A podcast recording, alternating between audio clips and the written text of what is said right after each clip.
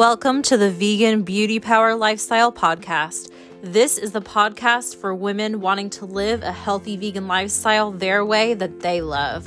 The Vegan Beauty Power Lifestyle is simple and life changing, healthy vegan living for women. I'm your host, Jessica. If you want to be a part of this community, lifestyle, and movement of vegan women living everywhere in their beauty and their power, this is for you. I'm simplifying it all for you and showing you how. Yay, goddess, live this beautiful lifestyle with me.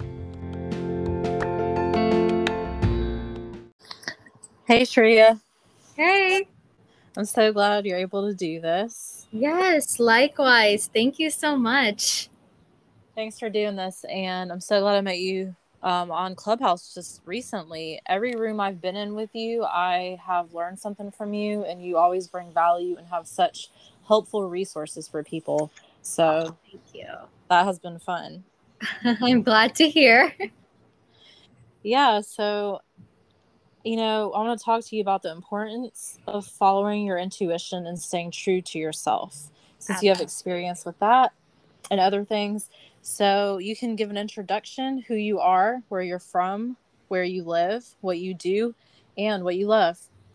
Yes. Um, first off, thank you so much for this opportunity. I I've really enjoyed being in rooms with you as well. You have so many brilliant ideas of what you want to do um, in the space of veganism, in the space of um, empowering women, it, you know, creating community, and yeah, it's it's always great to see the rooms that you put together and the conversations are so nuanced and i know we've talked about this before that a lot of um, vegan spaces tend to focus on food quite a bit which is important i understand but i personally am very drawn into these more um, you know niche and uh, tricky conversations that don't have a straightforward solution and how we can all come together and brainstorm so i appreciate you um, always offering such platforms for people to share their ideas and their knowledge. So, yeah, um, on that note, um, I'm Shriya and I am a vegan animal rights activist, and I am very proud to call myself that. Um, I am, so if I have to say where I'm from, it's kind of all over the place. I was born in um, Cuyahoga Falls, Ohio and then I moved to Pittsburgh, Pennsylvania, and then I moved to Cupertino in California. Then I moved to India for a bit, and then my family we moved back to California.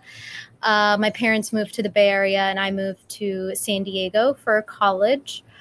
Uh, I was born into a South Asian household, raised vegetarian, and I'm sure um, some of your listeners might know that uh, you know vegetarianism is a norm in some Indian cultures.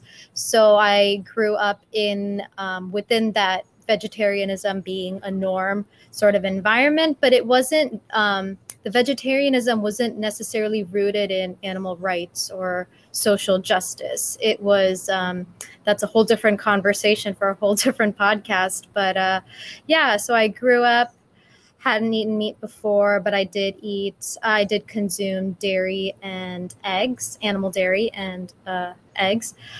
Um, yeah, so that, but I think somewhere through that, like I, I'd always, you know, loved animals. I wanted a dog. I would try to, I would always, you know, strike bargains with my parents like, okay, if I do this, then I have to get a dog. And I just really, really wanted to be around animals. And when I was at home, like I would go outside and it's like, fine, if I can't have a dog, then this is my pet roly poly. And I would just, you know, I'd come back with ladybugs or roly polies and like, this is my pet. And of course I didn't know better because, you know, taking them out of their natural habitat, they didn't they didn't survive and I would always be upset. And so, yeah, I think somewhere for me, there was something all there was something more to it than just you know oh we don't eat them but it's like but i really i want to be around them i really want to care for them and uh, yeah i think that has that seed was planted very early on and i it's it's it stuck around. It I, it got buried through the you know through the through growing up and uh, society's expectations and what we as women are expected to do within our culture, within our communities. I think that um, those seeds they tend to get a little um, undernourished, and they, and I think it, it takes some some perspective, some pausing, and a lot of support from you know people who have broken out of the status quo and followed their passions to really, uh, really you know to to resonate back to your inner wisdom, so to speak. So yeah, that's uh, just a little side tangent there, but I. Uh, yeah, grew up vegetarian. I went vegan in undergrad, and this was, I will say, it was a mix of both animal rights and um, my issues with body image and disordered eating that I'd experienced at the time. And, you know, the, I, I felt very overly conscious about my body growing up, you know, making comments about one another's bodies was very normal. It was, you know, it, it was, it's it i felt if i if i felt offended by it i was either being too sensitive or you know or it's or it's I, i'm not being respectful of someone else's concern and so i think i'd always suppressed that um, really confronting how I felt with my body, and that combined with you know being a, a, freshman in college and everyone talking about the freshman 15 and you know, people working out. And I, I, I felt very triggered. Um, but at the same time, I was also very much connected to the message of animal rights. I felt like I was doing enough as a vegetarian, but you know, I the the vegan ethic was something that I also really connected with, but you know that dissonance that dissonance did was always present you know like okay i'll just get the cage free eggs or um, the humanely raised cow's milk whatever that actually means. Um, and i think for me it really took having a, a companion animal who was actually a foster kitten who is um, she's still very much uh, with us. So we are epitomes of foster fails. Uh, she's a very pampered cat. Her name is Ginger, and I think she was a her presence was always been a stark reminder of uh, my calling in animal rights. And so just when I would see these videos or when I would see people talking about how dairy cows are treated, how layer hens are treated, I would immediately imagine Ginger in that situation. And I just couldn't. I, I would see how, you know, this little kitten, she was rescued from a dumpster in uh, during one of my summers in India. And we had fostered her while in India. And we all just fell in love with her, connected with her so much that she was family. We were not leaving her behind. And we brought her back with us. And she's as sassy and pampered and reigning royalty of the family as ever. And i just just seeing her and seeing what that transformation could look like was just i knew that there was something more. I knew that i was i kept on making reasons to not make the to not make that transition.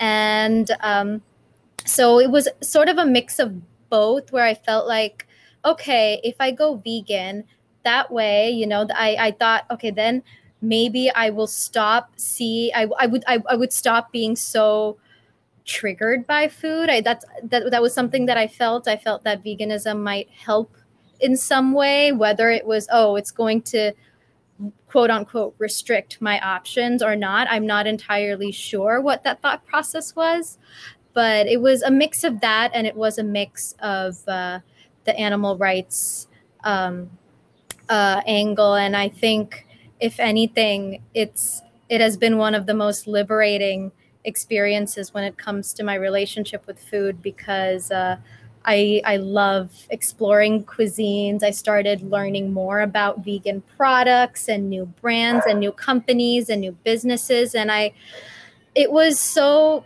so great. And I just, uh, yeah, I I'm very grateful for that experience. I will say that I every now and then the body image aspect does feel I can, you know, I'm not 100% over it, but uh, I'm definitely at a much, much, much better place than I was before. And food is no longer an enemy, so to speak. It's not something that stresses me out. It's something that brings me joy. It's something that I love to explore and educate people about. So, uh, yeah, what I love to do is just spread the joys of living a, li- living a life that that really showcases that being considerate and respectful of other sentient beings is a is a life worth living. So I know that was a very, very long answer to that question. No, it was good because I, I asked all those things. So it like covered it all. So that was good. Oh, great. I've noticed that a lot of people are vegetarian before they go vegan. They don't just go vegan from, well, I, I never was vegetarian before. So, but I just did it. But um, I think that's really cool and a different perspective that they may have than other people because they haven't eaten animals in a long time, even though they do eat some of the byproducts and they might um, uh, participate in other aspects, like they might go to a zoo or right, or you know, know, leather leather cow. Yeah. So yeah. they are like they're closer, but in a way they're also disconnected, just like everyone mm-hmm. else. So. Right. Yeah, but we feel that we could talk to them better and easily, more easily about it because you know they get they get it in a way perhaps i i, I would say that it could go either way you know yeah. if someone says that they're vegetarian for ethics i feel like it's a lot easier to reach in that sense but um i mean it could be it could be um um because I do know that there are arguments that are made for the case of backyard hens, or um, there. I think there's a a, a dairy facility in the UK or something. It's called the Ahimsa Farm. And you know how it's probably the best treatment of dairy cows that I've personally read about amongst the others that I'm aware of um, in, you know, for profit's sake. But it's still the idea of viewing animals other than human animals as commodities to take from rather than here for their own purpose. So yeah, it's a it's yep it could go either way with uh it, it sometimes you could have a, a, someone who really loves their um animal meat and animal products and they just make a connection and they can switch and or you could interact with a vegetarian who's been veget an ethical vegetarian for years and years and years but they don't make that connection. Like they could like that's something pretty similar to the case with my family as well. Like we didn't buy leather, um, no silk. Like in in, um, Indian tradition, uh, uh, there's a piece of clothing called saris, and it's um, and silk is uh, is a common used material. And my mom stopped buying silk, and when she would gift other people sorry, she would get um, cotton or other materials. So we were very aware of not using animal products in that sense, like, you know, no leather, no silk, and no fur, no, you know, we would have not buy down stuffed products, but uh, the milk and um, my, my parents didn't consume eggs. I did. Um, but yeah, no, now we're now we're all vegan except the cat. Uh, everyone else is uh, vegan, and uh, yeah, so it's a, it is a journey. I know. Um, I I think India would be amazing to go to. I've never been there, but I think that's one of the places I would want to go to yeah yeah it's it's it's quite a it's a it's it's a very stimulating place to your senses i will say that. Lots of color lots of smells lots of sounds. And it's true that that's what it takes for some people is making that connection or really that's what it takes for everyone and it's going to be different for everyone. I think there's was an actress i don't remember who it was she said that she was holding a chicken and she felt the chicken's heartbeat and you know realized this is yeah. being just like me and yeah. like people people really have to make that connection because if somebody's vegetarian it might be for religion and they're so disconnected and they're so ingrained with society and what they have learned and yeah. then and then there's the marketing about oh these cows are happy but they're really exactly. not yeah so it goes there's a lot of things to it but once somebody makes that connection and it it'll just get easier for them or they won't and they they will realize that it's actually abundance. There's nothing restricting about it so. Absolutely. I always you know when there are you know and even at restaurants like uh, oh you know dietary restrictions. Yeah we accommodate or if i say oh yeah do you have vegan options? And they say oh yeah we accommodate we accommodate dietary restrictions. I was like it's not restrictive. And they just you know kind of look at me and sometimes it depends if i'm with like my sisters and she's like Shriya can you not do this activism stuff here now? Mm-hmm. and uh but i i'm like you know what? I'm gonna start i gotta start start being vocal about this stuff. So yeah, i'm like it's not a restrict i love it i loved that you brought that up it is not restrictive it is abundance. You learn about all of the plants like more more than just potatoes and peas and beans. You learn so much more about plants. You learn about all of the creative ways mushrooms can evolve into all sorts of delicious items. And uh, you learn about you know beauty products. You learn about new companies what what they're doing. So it really expands it. You become so involved in um, understanding the market and understanding politics and understand like you want to know all of the things.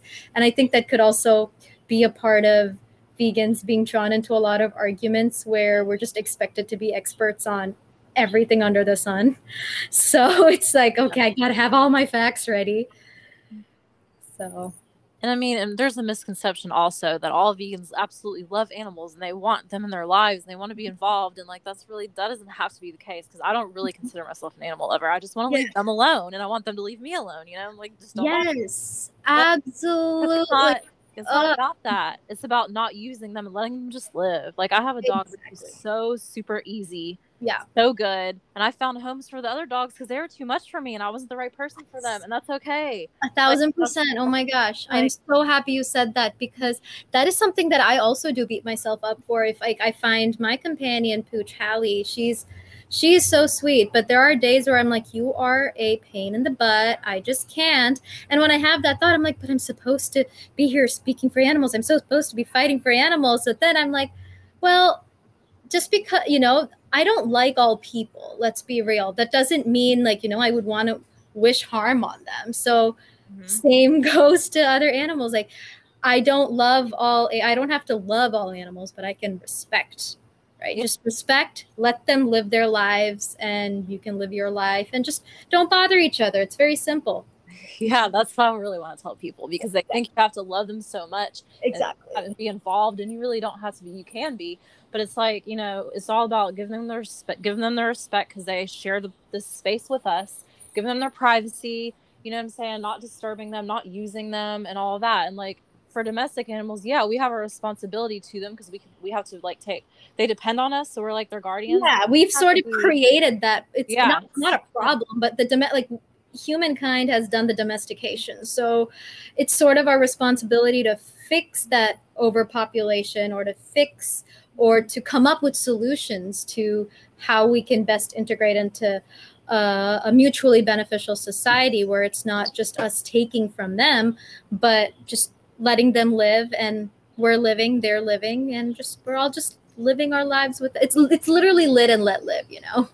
And it's just this is the craziest thing, and it sounds really weird, but when I was a kid, I loved dogs like so much. I wanted like all the dogs, and I was not vegan. But now that I'm vegan, I don't love dogs and I want to leave them alone and I want them to leave me alone. And I'm just like, I don't want to deal with the dogs. They're a lot of work. They are so much work. So it's like, oh my God, I resonate with that so much. The one, the dog that I have, he's like the easiest dog in the world. He's really amazing. So great. Not even trained, just incredible. So easy. Yeah. Deal with. But if he was like the other ones, I, w- I would not keep him. Like, that's what I'm saying. Like, having those other two dogs that I had that I found homes for, and they're much better place now, and yeah. with, people, with people that are right for them, um, mm-hmm. um, they made me not want to ever have dogs again. Like, yeah. like no, and I yeah, just no, I, like I totally, totally get that because I just, uh, I, I, because sometimes I go back and I think about, wow, Shriya, you like you would you love dogs so much. Like you just like, you know, if you could, you would just have all the puppies at home. But then now I'm like, uh uh I don't, I just, I can't. I don't, I know I'm not that patient. And I know yeah. my personality is very, you know, I, I like it when those around me are also independent and don't rely on me too much. I'm like, please don't be so needy. And that's yes. people. So, so yeah. So I'm like, okay, okay. And that's okay. You can just, that does not mean that I would want to harm a, another being. That do, like I don't like lizards, but that doesn't mean I would want to harm a lizard. I don't. I'm not. I'm not in love with the ants that are in my house, but yeah, I don't want. I don't want to, you know, go about killing them. So what? Like I just like sprinkle some cinnamon, and now they don't to block out so that they don't come in, and you know now they just they've guided their way out, and we're good. So it's just pretty much yeah. You know, you learned how to coexist with all the critters and creatures. Yeah, and you just, you know, you think about what's in their best interest, what's right for them, and what's right for you because yeah. dog might not be right for you or a rabbit might not. I'm just I feel really really lucky and grateful that the dog I have is the right dog for me because yeah. most dogs aren't to be honest. That most dogs oh, yes. are very um needy, yeah. and yeah. very much a lot of work, but this one is not so. And I had another one that was really the best too, and but she was old, so I think she died, but I don't really know what happened, but I figured that's what happened because she yeah. I let her outside and she didn't come back. So I figured, oh, okay, well, but but yeah, it was a while ago, and those are the only two dogs. The two, the one I have now and that one that yeah. are for me. The rest of them though, so I just assume that most dogs are not for me. Like I mean, yeah, I know there there was like the mm. first couple of so when I adopted Hallie. I after the honeymoon phase, I was like, okay, if I ever do decide to adopt a dog again, I would go for a retired service dog or a retired army dog. Yeah. I was like, the oh older ones. the older ones, they may have to go to the vet more often, but man, they get oh, it. They they know when to leave you alone. They know that they want they also want their space probably. And yeah. They're not annoying. Like most dogs are annoying. Just they just are that's just how they are but i mean and then there's cats and then there's all this other things so if anybody ever adopts they need to really think about this. Exactly. I, yeah it, I, I it's just so frustrating you know when folks are like they they are very in, you know enamored by the idea of having a companion animal and then they realize how much work and they bring them back to the shelter and that just it's just perpetuating this problem and it's it is frustrating. It's a lot of work and it's like and I, I and is something that I also have learned and something that I do tell if you find another human being annoying, you are going to find another dog annoying. Whether or not you like dogs more than people, I guarantee you, you will find uh, you there's no way that you can just be completely zen with all living beings as much as, you know, that would be great. Yeah, there's just I mean, it's just like, you know, it is just like having a human kid. There's I think kids are easier to be honest. mine's a, oh. mine's a teenager, so he's at the point where he could do his own thing. But I honestly think that kids are easier than dogs. But I don't. We cannot. We can't. I don't know. I can't relate. I know, but we can't speak English to them. They can't speak English to us, so that makes it harder to me. True. Me. Yeah. Over time. Yeah. But there's. It just depends. Really, it's an individual thing. But yeah, I just want to let people know that because you know, there's a lot of misconceptions out there. So absolutely. Um, and people don't have to feel bad about it. It's okay. Mm-hmm. There's right. There's a right person for the dog. Yep. You know? And and the rat and the rabbit and the cats and all the other animals that are domestic. It's okay.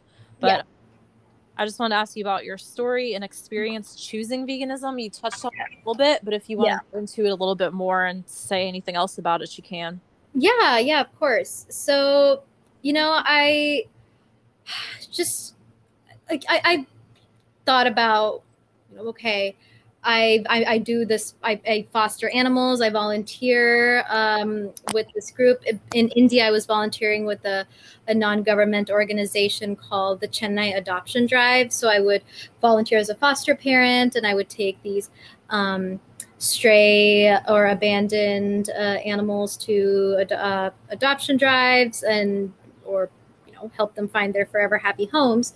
So you know, I, I, I I, I feel at some level I b- built this reputation of being, you know, the the animal rights person or or the at least the the the companion animal rights person um, in within the extended family. And uh, but I was I, I I don't I don't believe I was very aware of veganism when I was in India that summer, but when I came when I moved back to the U.S. Um, during one trip, like uh, during one trip, I had a really really bad experience with food on a plane. So it was just it was just bad food and it just happened to be vegan.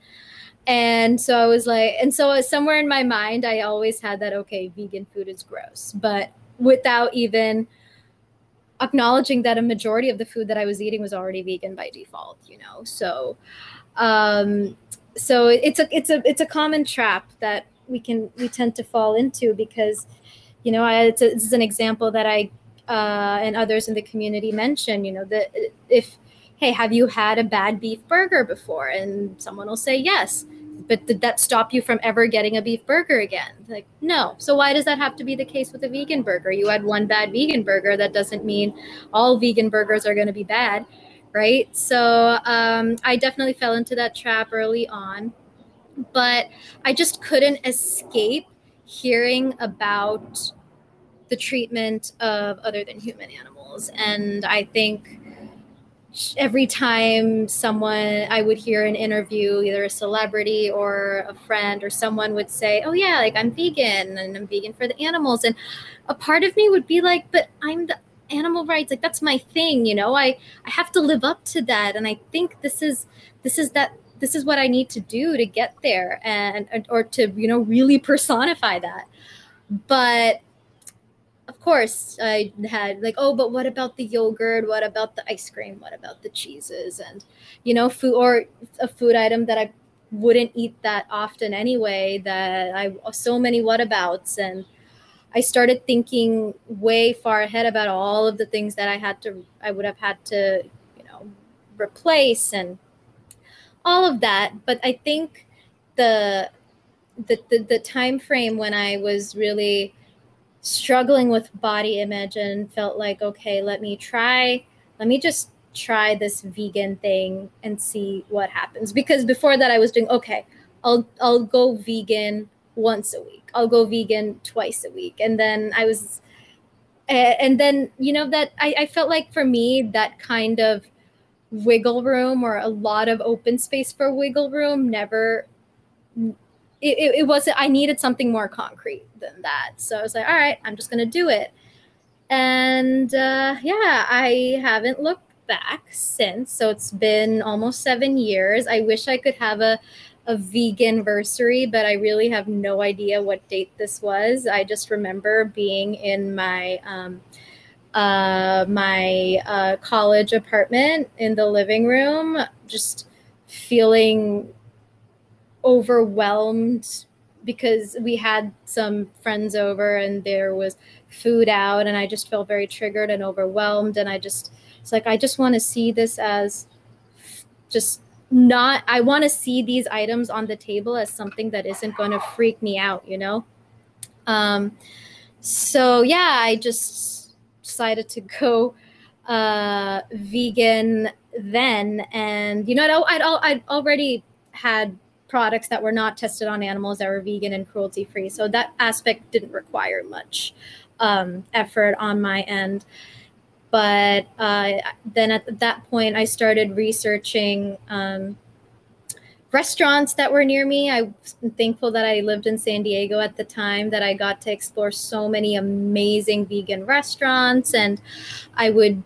I became exposed to new cuisines. I'd never had, you know, the only cuisines that I had were the, you know, Italian, Mexican, and um, the Americanized Asian cuisines, but not the, I, I hadn't had Ethiopian food. I hadn't had, you know, like Turkish or Afghani food. I hadn't had, uh, I mean, I've had, I'd had some Mediterranean before, but, you know, going into more of like the the authentic Turkish food and those such delicious flavors and seeing how either already vegan or vegan by default or easily veganizable they were i was just blown away and it got me really excited. So i found myself just i felt so at ease when um, when i would go out and knowing that i could i was going to try something new and i was going to explore a new cuisine and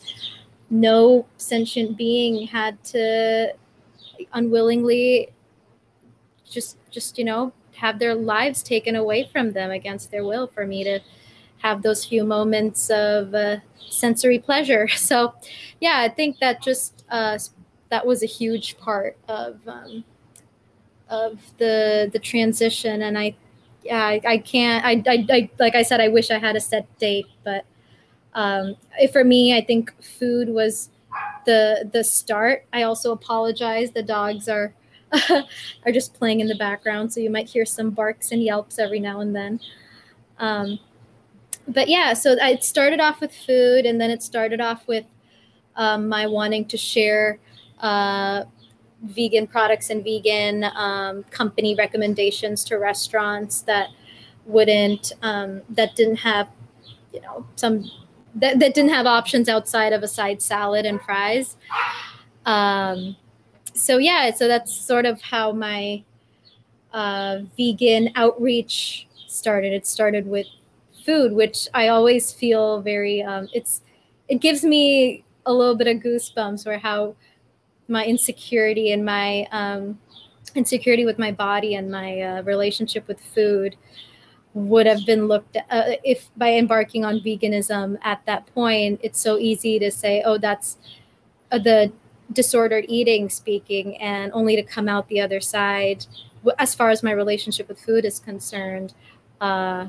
in a much happier light in a much uh, in a space where i want to educate the community, educate local businesses, educate um, food related businesses about uh, the wonders of uh, delicious plant based food. So I hope that answers your question as far as my vegan journey. Yeah, and I really that's one of the best ones I've ever heard because you were already vegetarian, so you were close, but at the same time, it just kept coming back to you like you couldn't escape what you knew and you were aware of what the animals were going through and you didn't want to be a hypocrite. And it mm-hmm. just made sense to you and it was just logical to you to just live vegan so you just did it and you kept yourself accountable and you also healed and improved your relationship with food through living living this lifestyle. So it's like all win-win all around. That's just so that's just so fun and exciting because that's really what it can be if you let it. Absolutely. Exactly. You need to let it. And I, I really appreciate you bringing that point of holding myself accountable and not wanting to be a hypocrite.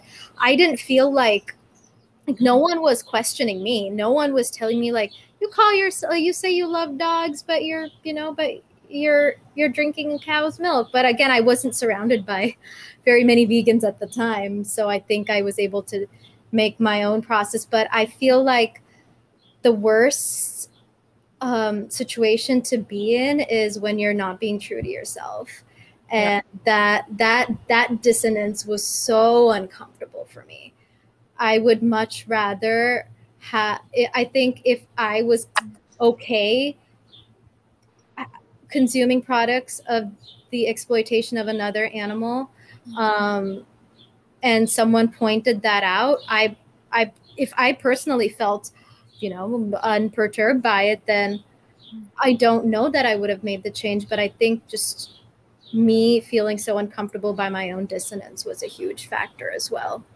Yeah, it's really, it makes it like you cannot get away from that when it comes to yourself. You can't get away with it. Like you can't get away from it. So if people are talking to you about whatever, this and that, okay, whatever. But it, but if it's yourself, like you just can't escape that. You have to face it. And it's like, so it's yeah, it's like a, a solution to to live this way and mm-hmm. things. But long ago, somebody told me that somebody that I knew, they told me that I was a hypocrite because I couldn't see how someone could kill an animal like a hunter does. But there I was eating an animal. And, you know, that really hit me. And I mm-hmm. was like, huh. But I didn't go vegan then. I went vegan yeah. like after they told me that. But I realized that is that is that, that is the truth. Yeah, it really is. But if it's yourself, it's like even more, it's like even deeper and something that you can't you live that that was really great. Yeah. So about going with your intuition and staying true to yourself, mm-hmm. because you were you used to say that you you left um, you left the academic world and yeah. transitioned your career into something else. So yes. going with your intuition and staying true to yourself, since your career has changed and you left what did not feel good to you, how did you do that? Why did you do that? And what's your advice to people that feel that way? Uh, I so love that you asked me that because this is all a, a very, it hasn't even been a year since my life really changed trajectory. So, growing up in high school, I always loved, loved, loved biology. Um, I was always fascinated by um, just just biology, all like you know, looking under the microscope and cutting things open and seeing how things work and uh, things like that. And I was also good at it. So at school, I also got that reputation of being, oh, the girl who was really good at biology and like biology Shriya's thing. So I also let that get to my head a lot and um, maybe succumb to those people pleasing ways where it's like I need to live by those standards that they have for me. Like though that that's that's the expectation that they have um, for me to for me is you know the the biology person. So you know i just i didn't even take a take a pause to to sit back and see what it you know what career wise what i'd want to do. I was like all right i'm gonna get my undergrad uh, or i'm gonna uh, i'm gonna do i'm gonna focus on biology in high school. I want to be a pre-vet because i knew i wanted to do something in the space of animals um, so I went when I went to UC San Diego for undergrad. Um, I majored in human biology, but I was on the pre-veterinarian track.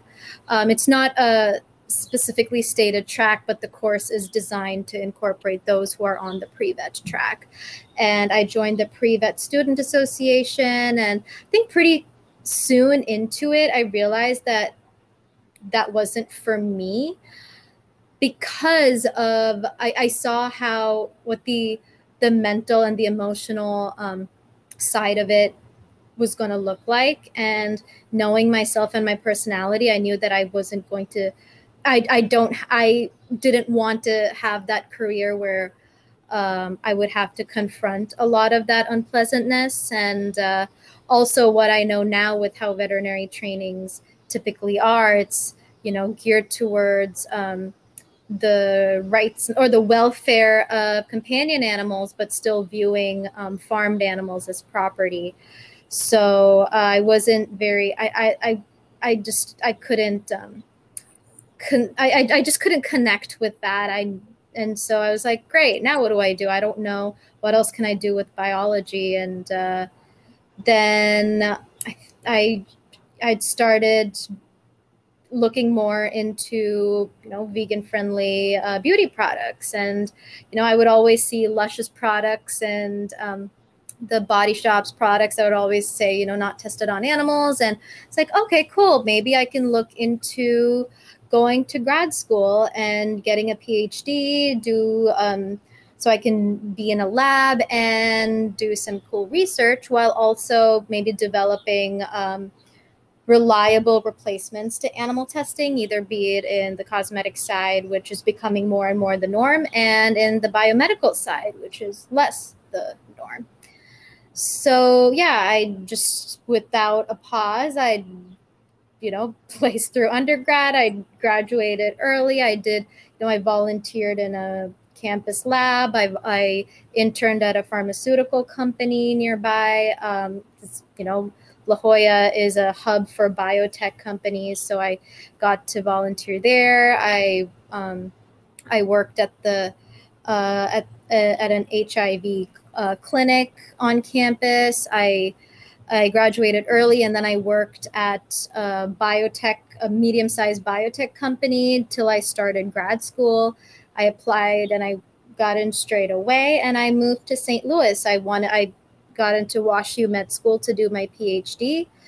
Uh, uh, that's Washington University in St. Louis. Um, and yeah, and then I wanted to focus on stem cell biology and being able to work on what are called organoids. So they're basically 3D miniature organs that you can grow from human stem cells into an organ of your choice. So you can study the the biology, the physiology, either the healthy state, the disease state, um, development. So I was very enamored by the idea of that.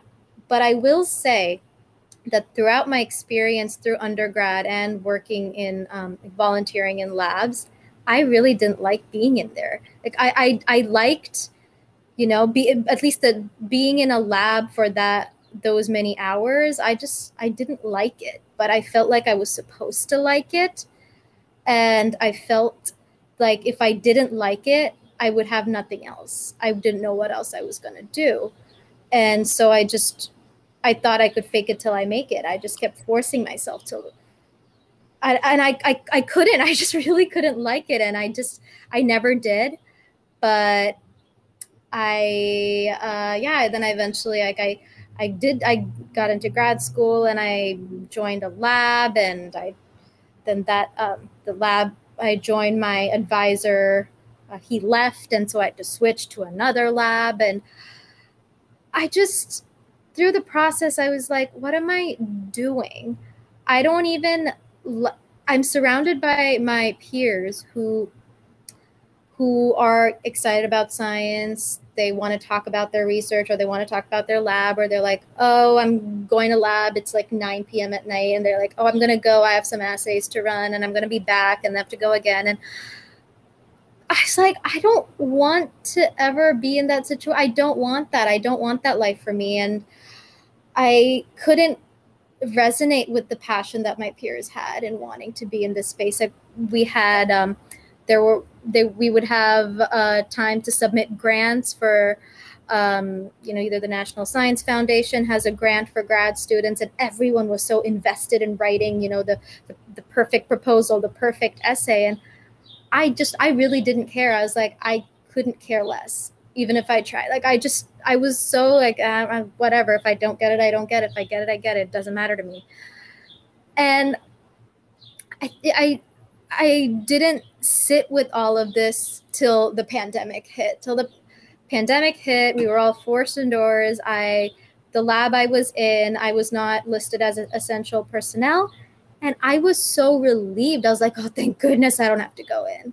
I didn't want to go and as you know when when talk about reopening would come up I, w- I would start getting really anxious. I would get really anxious during meetings. I was like, no, no, no, I don't want to go back. I don't want to go back. Because at this time, I was spending more time, you know, uh, writing for vegan magazines or um, doing my other animal rights related volunteer work and uh, and listening to so many podcasts and hearing the stories of inspirational animal rights activists who also followed their dreams and left um, what society says is how one should build their career. And every time I would hear these podcast episodes, I felt like they were talking to me. I felt so seen and validated. And yeah, and I think um, my advisor also definitely noticed that I was very unhappy being back. And we had to sit down and we chatted. And um, I was like, all right, I am going to take a break and we'll see because they, as a student i do have i have the option to take one year off um, uh, uh, one year's leave of absence. But you know and i was like okay uh, what can i do during that time? And uh, i was reaching out to folks in the animal rights space you know applying for internships because i didn't know if I could just get a job straight up without having any experience actually working in animal rights. And um, yeah, I I had reached out to a podcast host of one of my favorite podcasts, The Chick Peeps. It's by um, Evanna Lynch. She plays Luna Lovegood and Harry Potter, and one of her um, the uh, the co-host of the podcast, uh, the podcast Tylor Starr, he runs an amazing animal rights, uh, a, a, Harry Potter themed animal rights organization called the Protego Foundation, and he initially worked at PETA, and so I reached out to Tylor because I noticed that he would actually respond to my comments on their posts. So I was like, hey, maybe he can give me some insight. So I reached out to Tylor, and oh my gosh, he had so many wonderful things to say. It was like, I loved working there. Um, and I would definitely recommend. And it was a great space for me to uh, get started in animal rights. And now I've learned so much, and I, I have my own um, foundation. And uh, I like definitely, I would uh, I would encourage you to apply. So I was like, okay, I'll I'll see what happens. And I applied to a it's like a an like a writer position. I, I just applied to something that I felt a lot more comfortable doing, a little more behind the scenes ish. And um, fortunately, I think whoever got my application sent it to the uh, vice president of the lab investigations department. And he also happened to be an alumnus of Washington University. And he'd reached out to me and he's like, Hey, small world. Like, I went to WashU as well. And so and so forwarded your. Um, your application and I think you'd be a great fit for our team given your background in science. So we would love to interview you. I was like, oh, okay, cool. So yeah, then I interviewed, I got the position, I accepted the job right away. I told my advisor that okay, I'm I'm going to be stepping away. I'm doing this. Um, I decided to master out of the program, so that was an option. I feel very grateful that uh, um, though I decided not to continue with the PhD, I could still leave with a master's degree. And yeah, I am and I feel so so grateful and fortunate to still work at getting animals out of research labs, but instead of doing that from um, within the lab, uh, I have a whole different perspective and coming at it from a more policy angle, from a from um, going at those who are actually funding these experiments, or working with other scientists, working with other um, physicians, working with policymakers, legislators to to uh, push for language that will hopefully steer us towards a future where um, these sentient beings don't have to be horrifically treated in the name of advancing um, medical science and research. So yeah, I think it all sort of came full circle where I could uh, just and the the pause that the pandemic offered of course it was a difficult time for so many people but i think that pause for me it it forced me to sit with the the same discomfort i had with my hypocrisy as a vegetarian i sat with that same discomfort of uh, being hypocritical to myself. I was lying to myself. I was forcing myself to like something that i didn't. I felt so spoken to when you know other uh, when um, I would hear other animal rights activists speak about their experiences and uh, about fault. You know, no one get. I don't think anyone necessarily gets into animal rights for the payday. So I and the fact that I felt so so sure, my gut. I knew it in my gut, and I I'm so happy to say that I finally know what it's like to wake up every day excited to work, to wake up every day knowing that I'm that I it doesn't feel like a task, you know. But uh, that being said, I'm not going to say that you know, I'm like, "Oh, I have to read this 100-page long thing and find a needle in a haystack." But it's it's I, I love it once I start doing it. It takes me a while to motivate myself to start doing it, but once I do it, I I know that it's for a cause that I'm very dedicated to. I know I'm working with a team of like-minded people, people who understand, people who've been in the movement for a long time. Something like some fantastic people have been in this company, have been with this organization for over 20 years, and they've seen the evolution of the progress and if they're still here and they're still fighting they that gives me that shows me the, how hopeful they are how dedicated they are and that's so inspiring.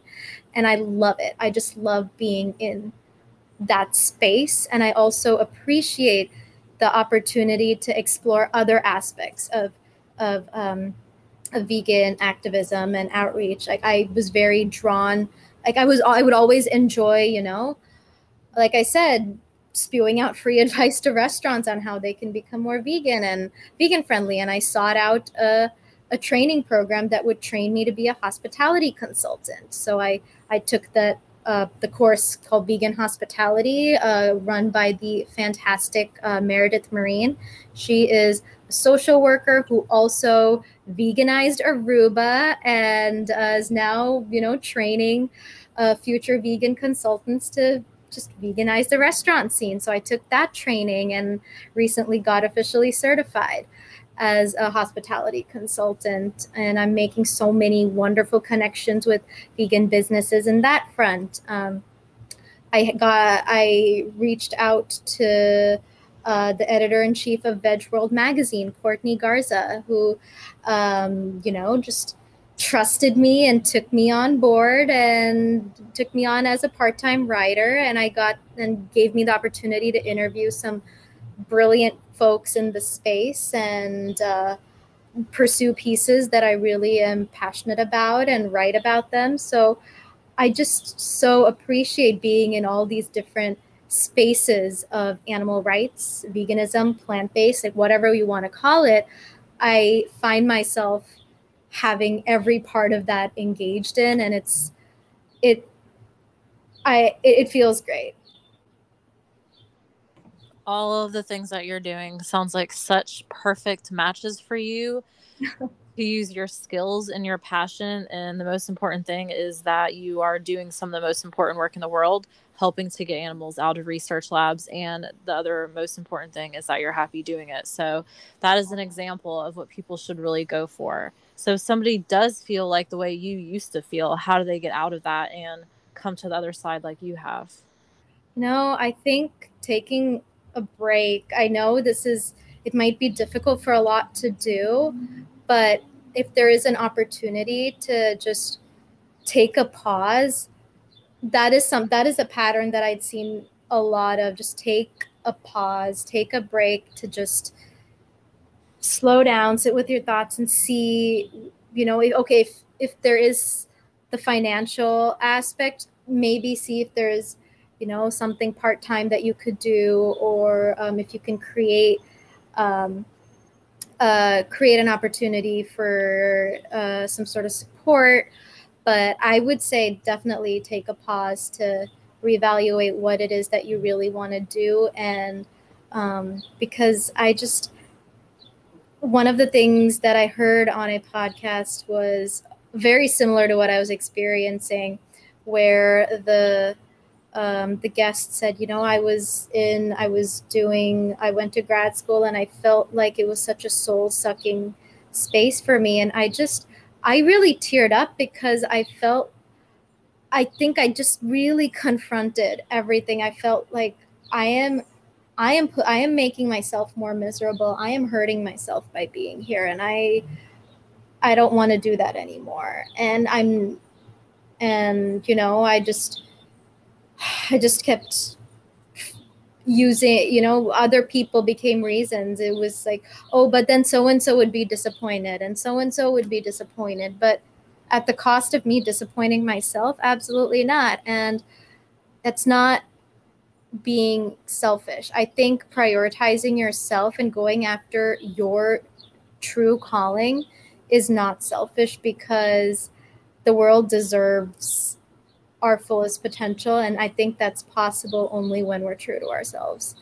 And um, yeah, so there we're no good to anyone if if we're not happy with what we're doing, right? It's uh, it's it's a disservice that we're doing to not to just imagine how great it would be if you if your true calling was music or dance or theater and how much you could maybe improve those industries, how you could really re- reform, revolutionize, or revamp these these industries by bringing your brilliance to it rather than um, just working a, a job that that that doesn't speak to you. So I think just finding the courage it's it is hard. It it takes courage and whenever i would hear these stories i would say that they that person was courageous i would call them brave and when a friend of mine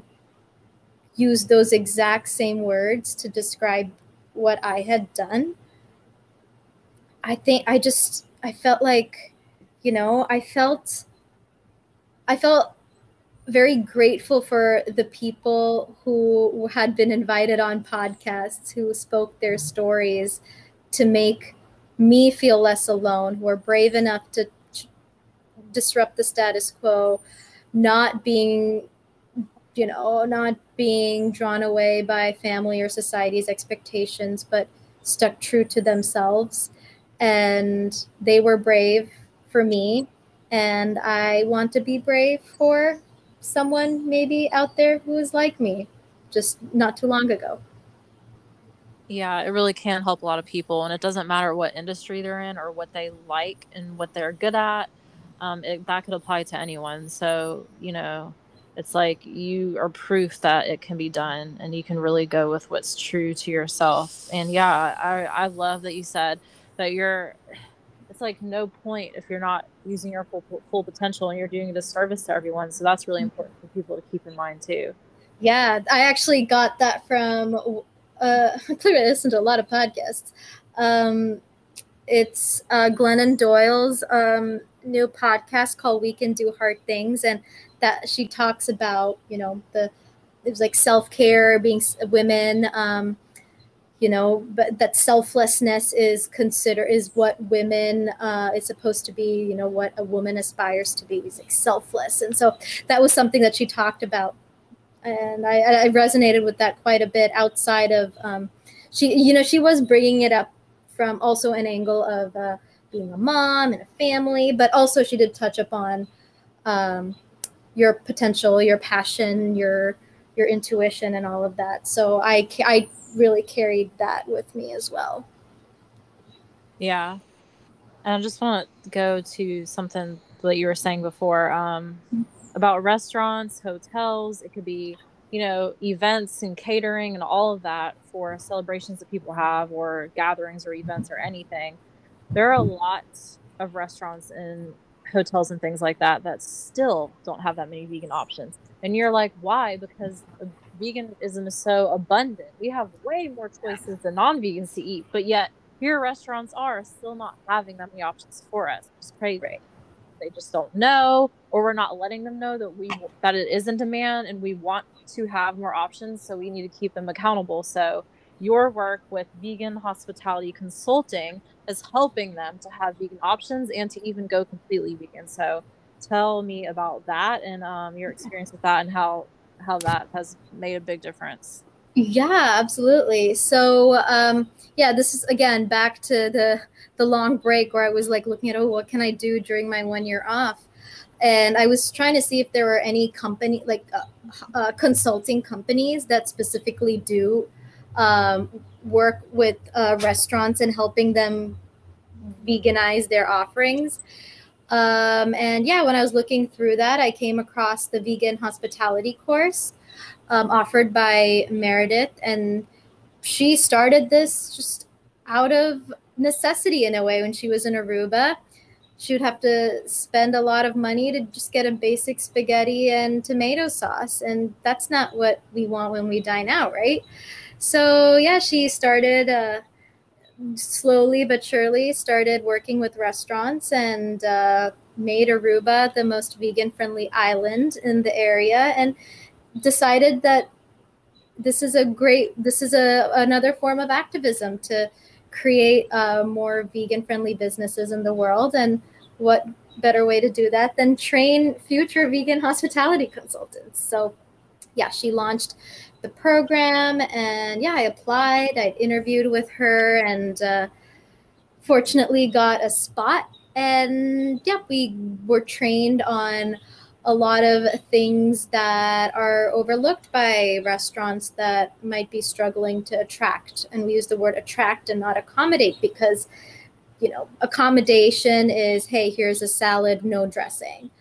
Attract is, here's a whole vegan menu and it's not all you know salad and fries.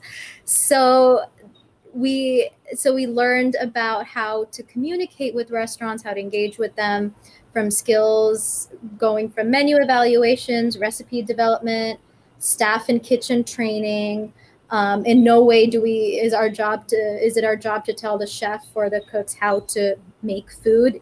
It's a, it's our expertise specifically comes with the the vegan items? Where can you find them? What can you do with them? What are they good to um, replace the animal based products for? Um, and yeah, so and how um, how they can advertise to their customer base and um, educate them on how this is only going to boost their business. And uh, because, hey, if one thing vegans know that there's a new spot that has even one vegan option, they're going to go. So imagine what a whole menu could do. So yeah, just being able to speak the the business lingo, um, was a, a, part of the skills that we learned and yeah i after i trained i was able to get my first client with the local um, uh, cafe called the london tea merchant so excuse me they do uh, weekend afternoon tea services and i help them develop a vegan tea service over the weekends that folks can enjoy. So they can make a reservation for a vegan afternoon tea. And when they make their reservations, they just have to specify that they will be um, opting for an all vegan option. So it's St. Louis's first and only all uh, uh, place to offer a vegan afternoon tea service. So that was, I felt very fortunate to have that opportunity.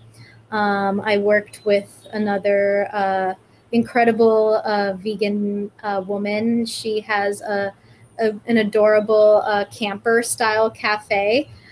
Uh, so it's like a little camper van, and it's an all vegan cafe. And I worked with her to kind of brainstorm a vegan concession stand concept.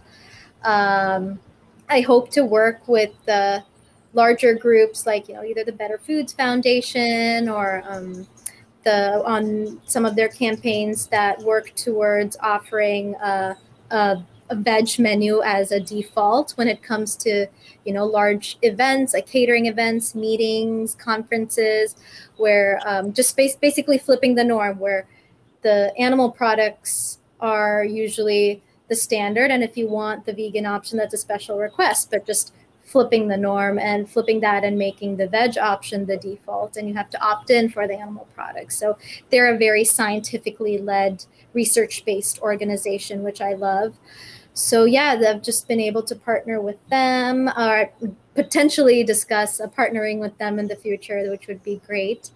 And um, recently uh, was approached by vegco. They're a vegan wholesale um, business so they supply delicious plant-based products to uh, businesses that are looking to you know expand their vegan options. And so i'm now an ambassador for them to help expand the reach of uh, plant-based items to restaurants locally. So i've been able to partner with them on that which is exciting. So yeah the opportunities have been wonderful and i feel very excited to to put myself out there to network to meet fantastic people in this space like yourself and other brilliant women who are really uh, looking to bring the change we need in this world. So yeah, I hope to, you know, expand my reach to working with other restaurants, hopefully hotels and spas. You know, people don't think about the down in the uh, the the bedding and hotels and whatnot. So being able to work with hotels and other uh, you know wellness centers would be would be fantastic for sure. So we'll see. Hopefully once uh, businesses are uh, doing a lot more um, are a little more stable after the pandemic which understandably so. It's a little difficult at the moment to have someone want to sign up for a whole package. So i've been trying to tweak and do custom uh, packages or do contract work but uh,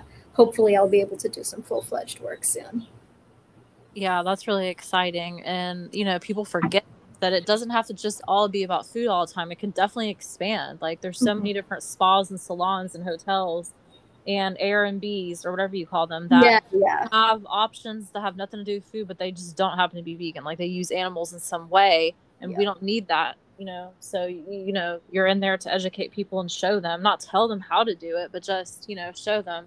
I I love to say that if somebody sees a problem and they're just frustrated or they don't see something for them, they cre- create it themselves. Yes. So, so the way that you got certified, she created that certification because she saw that there was a problem and she just did it, created it herself. And now she's, you know, helping many people like you and everybody else, helping the world to see that there are more vegan options actually than there is non-vegan. People just don't know it. So exactly. I think I think a huge part about it, like you said, is communication. Like we need to communicate with these restaurants, these hotels, these event holders, and all these salons and you know whatnot, all these other service providers. We need to communicate with them to let them know that hey, these options are in demand and they are doable and possible for you, and it could benefit you too. And you know to, to keep them accountable, to help assist them, not like show them, not tell them how to do it, but just you know be there and there's no better person than an actual person living this lifestyle so that they can show the way. So yeah. that is so important and much needed in this world because it just blows my mind that there are literally still aren't that many options in places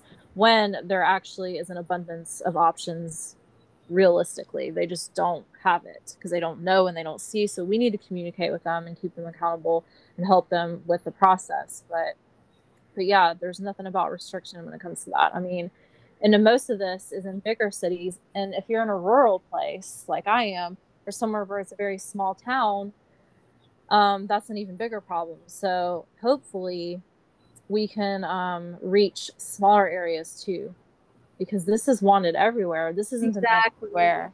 So, you know, the bigger cities can show them as an example and be proof that, you know, it could be done and the smaller ones can get in, get in it as well. So I'm hopeful yeah. about all that definitely. So, can you tell me about more about the magazine that you write for and how you came about that? What is that magazine about? Who is it for? And what do you actually write about? Yeah.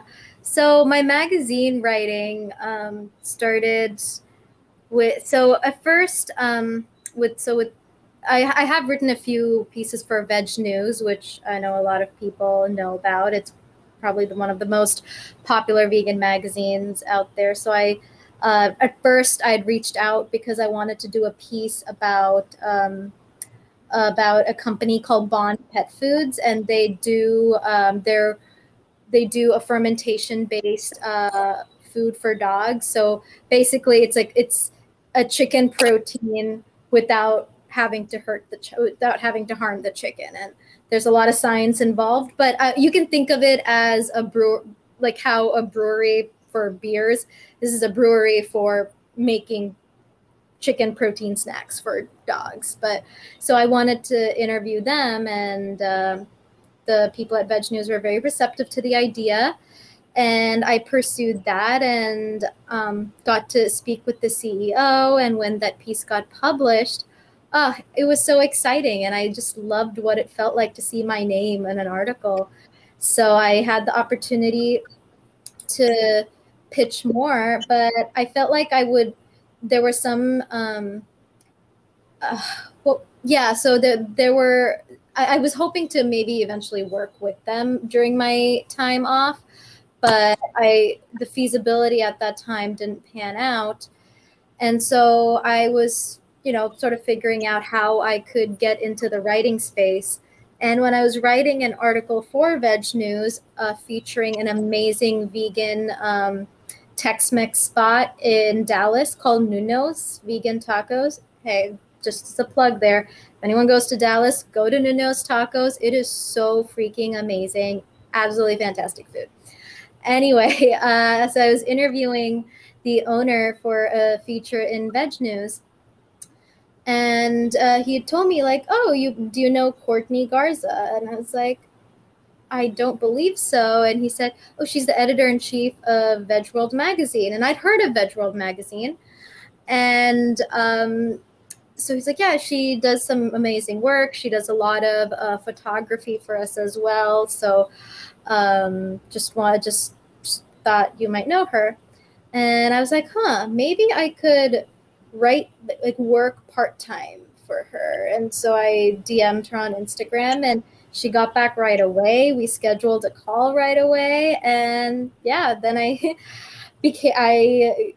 She took me on to write pieces, whatever spoke to me. I, of course, if I had an idea, I would run it by her, but she was very receptive to exploring very diverse topics, niche topics. I wanted to write about um, uh, vegans and eating disorder recovery. I wanted to write about um, uh, campaigns that are run by animal uh, farmed animal sanctuaries that work with other social justice nonprofits to encourage them to offer a default vegan menu at all their events. So being able to feature all these um, uh, all these nuanced conversations was a delight, and I got to interview a lot of other people in the space from you know actresses and chefs and uh, so many wonderful people who are doing outstanding things. So I I, I write. I, I personally love doing interviews more, but I do very much enjoy having um, an array of uh, ideas to write about. I recently uh, interviewed the incredible Andrea Ritchie, the uh, uh, director at the Hong Kong Shark Foundation. She is a vegan. She is a fierce advocate for shark conservation, and I learned so many wonderful things. I got to interview uh, the founder of um, the company Blue Evolution. They make seaweed pastas and they have this like seaweed paste and seaweed popcorn. It's and I learned so much about seaweed that I never knew that I was missing out on in my life. So, yeah, it's been a wonderful uh, learning experience and bringing awareness about these new companies or um, companies that have been around for a while, but maybe not very many people know of, and featuring smaller local businesses. Uh, um, and yes, it's important that a lot these larger chain restaurants are slowly incorporating more and more vegan uh, items in their men uh, on their menus, but you know, I of course I all my heart will always be uh, biased towards supporting the the OGs who've been around for a while, who've been challenging the status quo for uh, decades. So um, yeah, I've been uh, been writing about all of these fun topics, very diverse, and it's uh, yeah the target audience is just it's it's not set to one specific demographic. We want to cover uh, cover issues all over the world, just why veg world. Um, so we cover things all over the globe if we can. Um, we are a very small team, um, but I love it. I think that also allows for a lot of uh, flexibility, creativity, and more um, uh, openness to some ideas that uh, that I've had to offer. And yeah, it's it's been really fun. And Vegworld is it's free. Uh, it's a free magazine online. So since it's online, uh, and our our uh, advertisers and sponsors make it possible to offer it for free for everybody. So if you just go to Vegworld's website, you can see our latest articles, but then you can also find our free magazine that uh, is also our platform. I love that. I mean, I honestly think that writing is one of the best ways to get messages out there and to educate people and share stuff with people mm-hmm. and to entertain people just like film. Film is the other one, I think. So it's great that you're using that platform just to share with people what you know and what you you know what you've learned and it's also another great way to learn and collaborate with people so i'm glad that they are I'm glad that there's vegan magazines out there that exist and the fact that it's free makes it more accessible to people. Exactly. I hope everyone gets on there and checks it out. Absolutely. Yeah, we do um, bi monthly issues. So uh, we had like a strength issue, uh, which I, I, got to feature um, actresses uh, Gianna Simone and Andrea Logan, both plant based. Um, uh, both plant-based human rights animal rights activists they do some wonderful work in Hollywood and being able to hear their story was really inspiring. And then, yeah, the the issue before that, I got to, you know, interview the founders of, uh, well, it was actually Venus Williams' uh, protein shake company.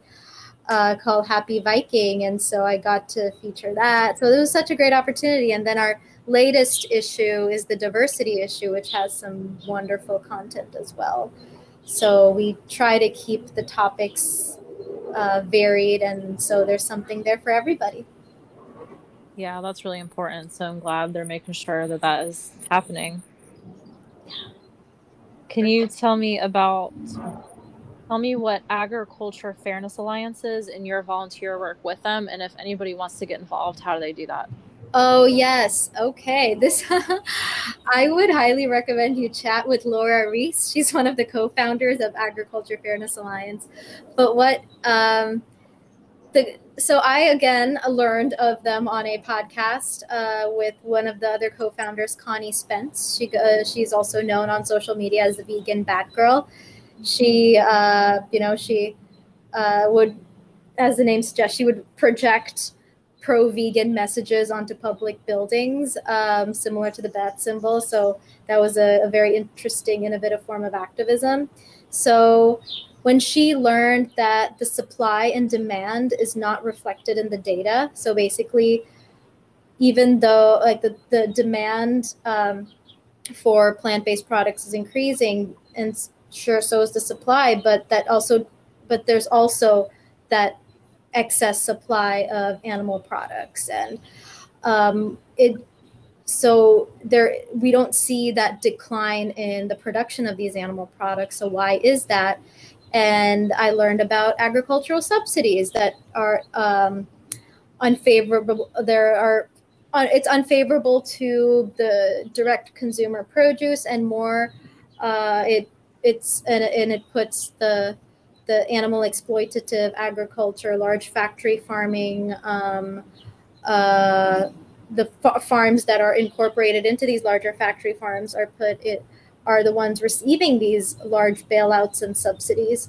So I found that this was a, a very important space to get involved in um, to from a policy standpoint because I would always say eh, I'm not really that into politics. But then once I heard this I was like oh how can you not? This we all have we must be political because one way or another we are affected by this. And if we want a vegan world and we want it fast i think a top down approach is important. And coming from that system that systemic um, angle is crucial so the agriculture fairness alliance is basically um, a lobbying group to bring the uh, the messaging of climate friendly, plant based uh, consumer crop agriculture uh, or you know crops to supply the growing plant based uh, businesses.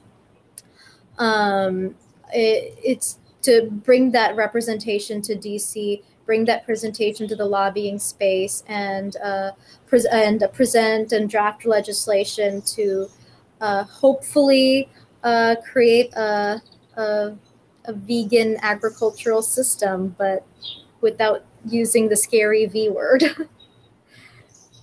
so yeah. yeah, that's what we do. And if folks, there's all the there are different ways to get involved. You can follow AFA on Instagram. Check out Agriculture Fairness Alliance's website. Um, one of the one of the main goals is to provide these um, financial government resources to assist um, small, mid sized farmers to transition from these harmful animal agricultural uh, systems to these to the lucrative plant based, uh, climate friendly systems. So that is part that is the core of the legislation that we're working towards. And I think that's really important that farmers have this system. It's it's easy to just say that, oh, you should stop raising cows like okay now what do i do stop raising chickens what do i do okay let's provide the financial resources let's provide the um, the the knowledge the the support that we can to help you transition your chicken facility into a mushroom facility or or to help you reforest the land and i don't know I, something lucrative that you could do with that uh, so that is essentially the goal of AFA. And uh, um, if folks do want to get involved, of course, we uh, we love having volunteers. There's so many projects to get involved in. You could always uh, reach out um, on our on on Instagram, where you can support by donating as little as five dollars a month and all the money goes into AFA work, hiring lobbyists so that we can get more more plant powered representation um, for and get the policies that we need for the future of the planet and all earthlings who live who live here. Yeah that is definitely one of the most important things. So so so incredibly important. So i'm glad this and i'm glad they're doing that yeah. because these farmers they're they're worried and scared and they have it in their head that this is the only way they could make a living which isn't true. They still make money from you know stock farming and animal agriculture and they can totally transition to all plants um, and it could benefit the world it could benefit them they can make much more money doing it that way instead because animal agriculture is not sustainable period. It is literally not sustainable no matter how many times they breed cows and no many how many yep. times they breed chickens and fish and all of that. So they need to understand that it's not sustainable and it's destroying the planet and if we don't take care of this planet we're not going to have anywhere to live. So exactly it's in their best interest and everyone else's honestly to just transition to this. And then you know the fact that that agriculture fairness alliance exists and not to make them feel bad and not to tell them how to do something but work with them mm-hmm. show them that it's okay and to make this transition and help them with that that is what's really important. And that is what i'm so glad um, they're making progress with this. And it does have a lot to do with the politicians too because they're the ones that you know that can make the laws change and it all starts with them too. So getting all of them involved and you know giving people a chance to volunteer and getting more people to help really really matters and it's making a huge difference. Yeah absolutely. So when people say uh, when people think it's hard to be vegan and all this and i'm like really it's not? It's actually the best decision i've ever made. And it's you know obviously easy too. It's been the easiest thing I've ever done. So, yeah. And it's like one of the one of the things I've never given up on in my life. And I'm just like, it's not hard at all. I'm thinking, what is hard about it for me? Nothing. But then I'm I think about it even more and I'm like, wait a minute. There is something that's hard. And it's the fact that we're so aware of what animals are going through. And we can't help every single animal and we can't we could do a lot and everything and sometimes we don't feel like we're doing enough but yeah. um, it's really it's really hard to know what they're going through and that so many people are so are disconnected. They don't care. They just don't know. So our mental health is super important. So we need to make sure we take care of ourselves before anything and put ourselves first so that we can do more and help more and feel better about it and reach our full potential and use our skills to do all of that. So how do you take care of your mental health as an animal activist Oh, what a great question. Uh, sometimes I'm like, I guess I don't, but um, no, that's such, it's so true. It's so difficult because we're just confronted with it all day, every day. You go to a grocery store and then you don't see food, right? You just, you see suffering, you see the horrors, and you, like, it's just, it's everywhere and it's hard. And I think for me, having community, having people to vent to. So having this community of of animal rights activists, vegans, or just people who get it is so helpful. And you know, I often think of the people who've been in the animal rights movement for a very long time, and I, I feel inspired. I feel recharged by them, and I ta- I reach out to them a lot because I think sometimes when I, you know, speaking to those within our own age group, it's we could get fired up, but then we could get as easily drained. But those who've been vegan and who have been in the movement for a long time, I think they have some this this they've it's you know they have this wisdom that they've seen it, they've seen the situation a lot worse and they've seen progress and they're still here and they're still fighting so I, I always draw inspiration from that. And uh, i remind myself that i'm no good to any being if i am completely burnt out and i've crashed.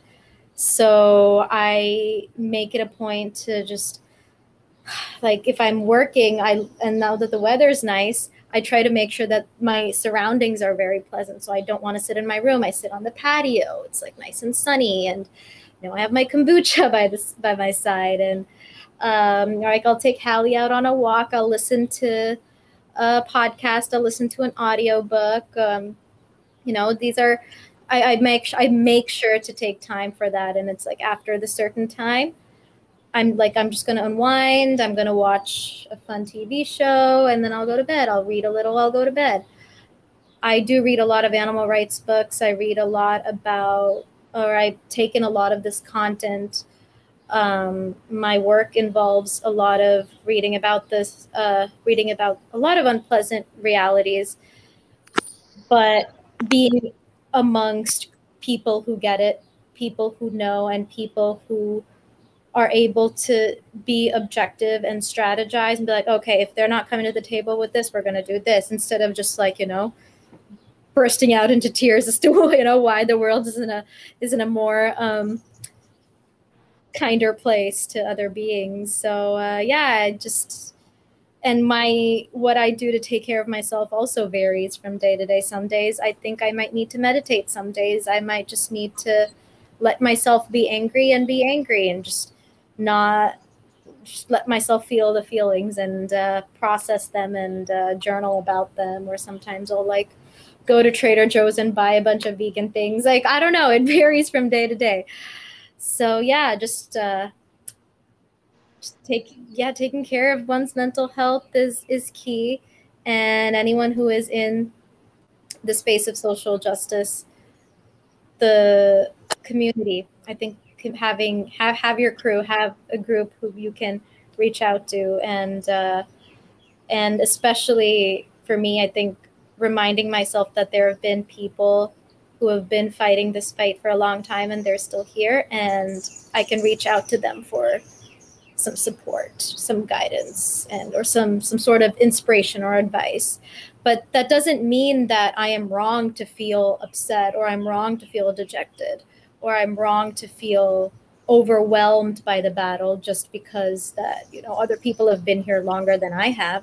My feelings are still valid, but I feel safe and comfortable sharing this with them and asking them, "Hey, how do you cope with this?"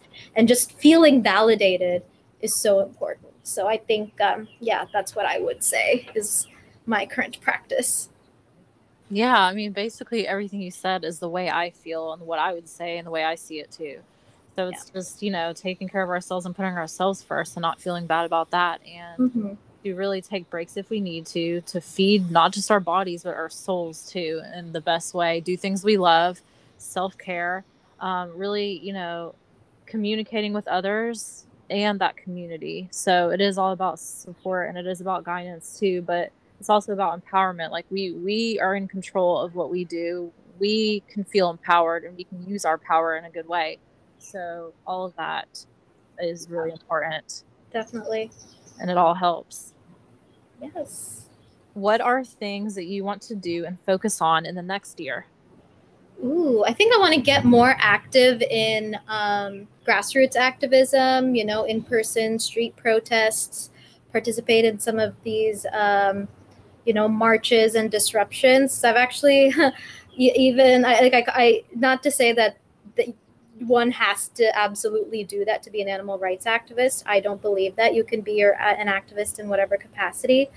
But yeah i feel very called to it. Um, i would i feel like i would I, I want to go to a vigil. I want to bear witness um, you know provide some sense of com- last moments of comfort to uh, animals who are being dragged to slaughter against their will. Um, and just, I know it's going to break my heart, but I, I, I'm feeling called to do it. I don't, I'm not, no one's forcing me to do this, but it's, I, I want to participate more in um, other forms of uh, activism, confront, confront some of the, the messy aspects because so far, a lot of my work, even at PETA, has mostly been behind the scenes, you know, um, drafting language, re- like having meetings with people, discussing with people, uh, higher ups um, at organizations, um, or it's been writing about fun topics, or it's been about, uh,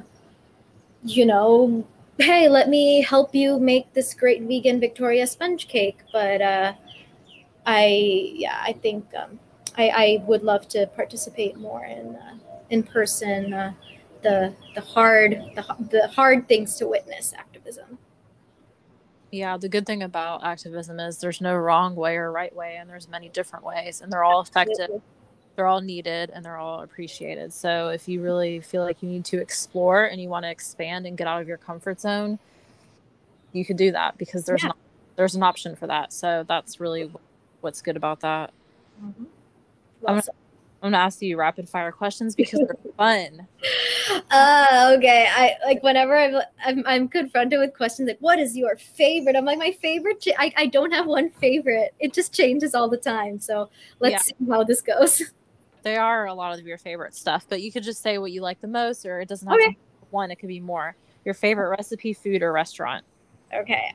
Lately, I've been really into fusions. So if it's so, I do like like like a Korean Mexican fusion or like an an Italian Indian fusion. This might be unacceptable to a lot of people, but this is my jam. I love combining different flavors and different um, uh, inspirations from different uh, cultures. But so I do. I try to like I do a lot of inventive pasta recipes or inventive garlic bread situations. Um, I, I never really go by recipes. I just look at a few and then I'm like, all right, I could work with this. And I just, I, I do a lot of crazy Shriya concoctions. Well, that's interesting combining things, and then you can really see how different things taste. So I think cool. And like how they come together. Like I love, love, love doing that. what is your favorite movie? Ooh, The Intern, Robert De Niro and Anne Hathaway. Oh yeah, that's a fun one. I liked it. I, uh, yeah, it's my favorite. What's your favorite show? friends always all day Yeah. every day my it's yeah my it's just my feel good show i just oh, love it so much that reunion was the most perfect thing i'd seen in a while Yeah, I love that. That was so interesting and fun. yeah, Yeah, very warming that show's always a good go-to. absolutely Your favorite music or music artist? so uh, i could definitely be an outcast here i'm not very much into music like I'm if not I, either. okay oh, Yeah. okay great. I was like, why you ask me that then? No. um, yeah, I'm not if, if I hear something I'm like, oh, that's nice, and then I'll listen to it. And like, sometimes I don't know who the artist is till like years later. So yeah, I'm not if, if it sounds good, I'll listen to it. But uh yeah, I'll take it or leave it. Yeah, I mean, I feel the same way. Like, I just I think about these different topics for the rapid fire questions because it can Yeah. relate to a lot of people, and it Yeah. or like pop music's popular and like you know Yeah. brings up things. For me though, it's like more of the type of music. I, I like classical, the piano, and I also Okay. like opera. And um, I like hearing people sing that could really, really, really blow you away with their singing, or they have a unique voice. So I know that's not really. And I like the old hip hop where they actually tell stories and you know that kind of thing. yeah yeah like sometimes i'm like oh like i like i guess in a general like like collectively i probably was more have been more drawn to pop mm-hmm. music if like if i were to pick a genre but again i probably couldn't name an artist because i i don't know Yeah, I mean, yeah, that's how I am too. I'm a movie person, so I'm but the, the music's cool too sometimes, yeah or just to play in the background. yeah that's true like i mean what for me it depends it's either like a a podcast or an audiobook or it's like i want to learn something or i just want to listen to like a psychological thriller or, yeah it varies What's your favorite place or city that you've been to? Ooh i would love to get back into tra- ooh well going back to something that i'd like to do this year travel more love Yeah. to get back to traveling but uh favorite places i would say is berlin i went with one of my close friends back in 2019 not only because of how amazing the vegan food was but i felt like oh, well of course the vegan food took me to so many different neighborhoods and i got to meet so many cool, cool people but just the history and the having fun on riding the, the train and just commuting. It was just a very wholesome experience with a friend. So I think, uh, but yeah, when I travel, and I think we you've mentioned this too. When I travel, I love. For me, it's less about the must-see touristy spots, and it's more Yeah. about meeting people and making these connections and experiences. Yeah. Yeah, the culture, the experience. You know, meeting everyday people that live there. You don't have to go to a huge city. Go to like the the hidden gems of it, and like Exactly. how are yeah. these people living? what's their dreams? What what inspires them? What do they love? Like yeah, what- like I went to this little like it was an all vegan Belgian waffle spot at um some I think it, I can't remember somewhere in Brussels and uh uh not in somewhere in Belgium. It- oh no, it wasn't in Brussels, but it was somewhere in Belgium. Went to this hidden gem and like this amazing guy was like he's a documentary filmmaker and a photographer and he was sharing his stories and it was just while I was just, you know, devouring this amazing waffle. And it was so fun. It was so fun. And yeah, I just love having, like, meeting people and having these conversations. yeah, Berlin's in Germany, right? Yeah, yeah. I just for some reason, and I don't know why, Germany is just not something I ever thought of. I've I, you know I've I've thought about India, Italy. um, oh, yeah, neither. I didn't think I would, like, I was, I, I, before we went on the trip, I didn't think, uh, I would come back feeling so connect, like so connected to my experience in Berlin. But uh, I like, and the reason why I said Berlin was because that I think that's the place where it's like, oh, that was a solid time, and I had a wonderful, wonderful. Of course, the rest of the trip was amazing, beautiful experience overall. But uh, yeah, I just uh, I think that was the highlight. Switzerland's one of the places I want to go to the most. And in Spain, because my mom's from Spain, I never actually went there yet. And it's just like so many different places, but I can't think of that many. I can't think of that many states that I want to go to in this country. Just really mostly on the west coast for this Yeah. country. Let's let's let's plan a trip to Spain. Let's do it. Yeah. Spain for real because my mom and dad are probably going to retire there. So yeah, I mean, Hey, I am so down. Hit me up, and we could do Spain, Portugal, and like maybe do Yeah. a dip to Morocco. in a few years they're going to probably retire. Um, they got married in Gibraltar, and she came to this country when she was in her 20s, and now she's in her 60s. But yeah, he had to come. He had to come back to the country by himself. He had to come back to to the U.S. by himself. He's from Pittsburgh, so I was born there, but I moved to Georgia as a kid. Yeah, But anyways, so I'm in Georgia now. But anyways, he he had to go without her, and everybody that she was around were like, "He's not going to come back. He's not going to come back." And he came back and got her, and then she came to this. oh, I just want her to write it and like tell her story, but yeah, wow. because I want to read it. I love when she tells stories about when she was younger, growing up, and like when when her and my dad met before they had any of us, because I have two sisters. And so, mm-hmm. yeah, like that kind of stuff is the stuff that I just want to know more about and explore and like talk to people about all over the world. So Hundred percent. Yeah. for this country though, I'd only want to go really to the west and to New York. City.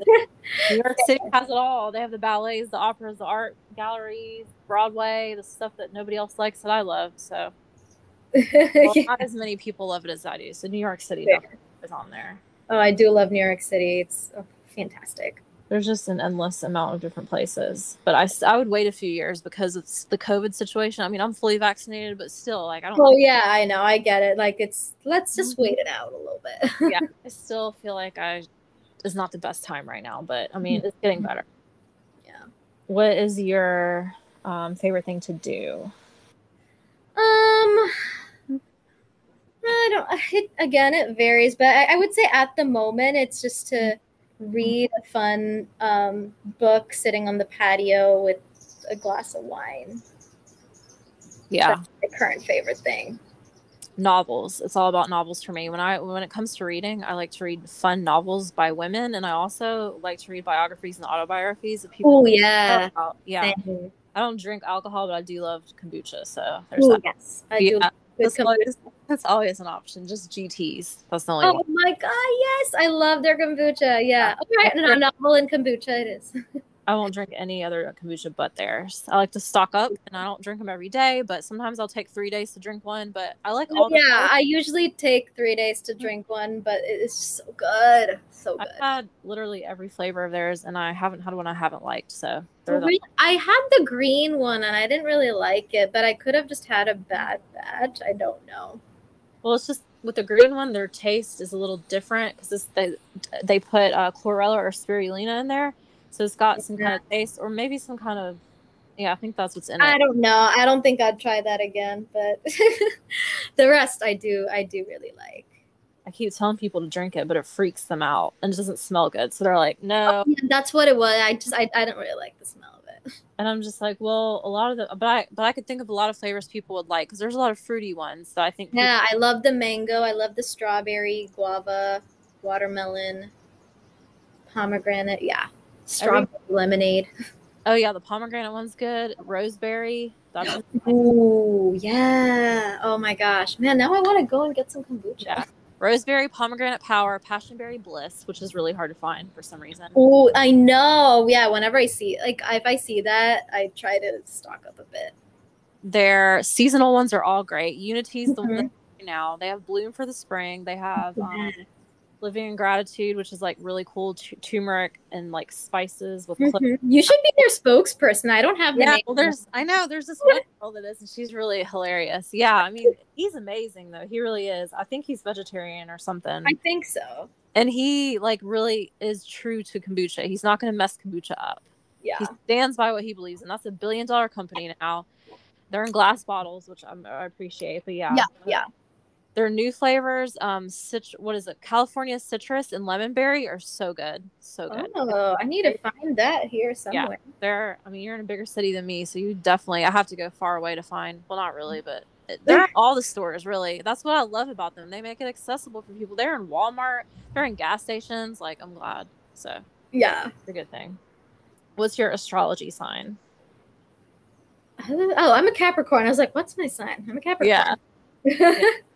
I don't know that much about astrology, but I really think it's Neither do I. I'm just like, eh, I, I don't I don't really do much with it, but I guess I'm, you know, pretty stubborn at times, so I'll take it. I think it's interesting to learn about. I'm a Pisces, but yeah, I don't know my my I don't know my rising or whatever because I don't. Oh know yeah, I don't know any of the other stuff.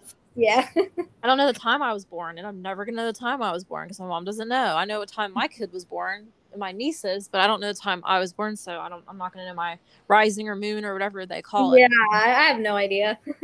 That's just it's fun to lo- to learn about a little bit. For sure. What are you currently working on?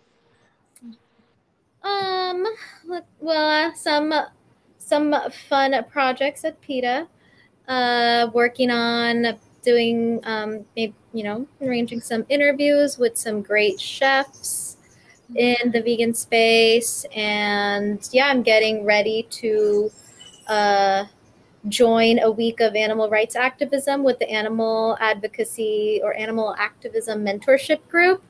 Um, it's a, it's an amazing organization. They pair mentors um, with um, new uh, with mentees who are seeking mentorship on getting into animal rights. So I would point them to the Animal um, Activism Mentorship Group.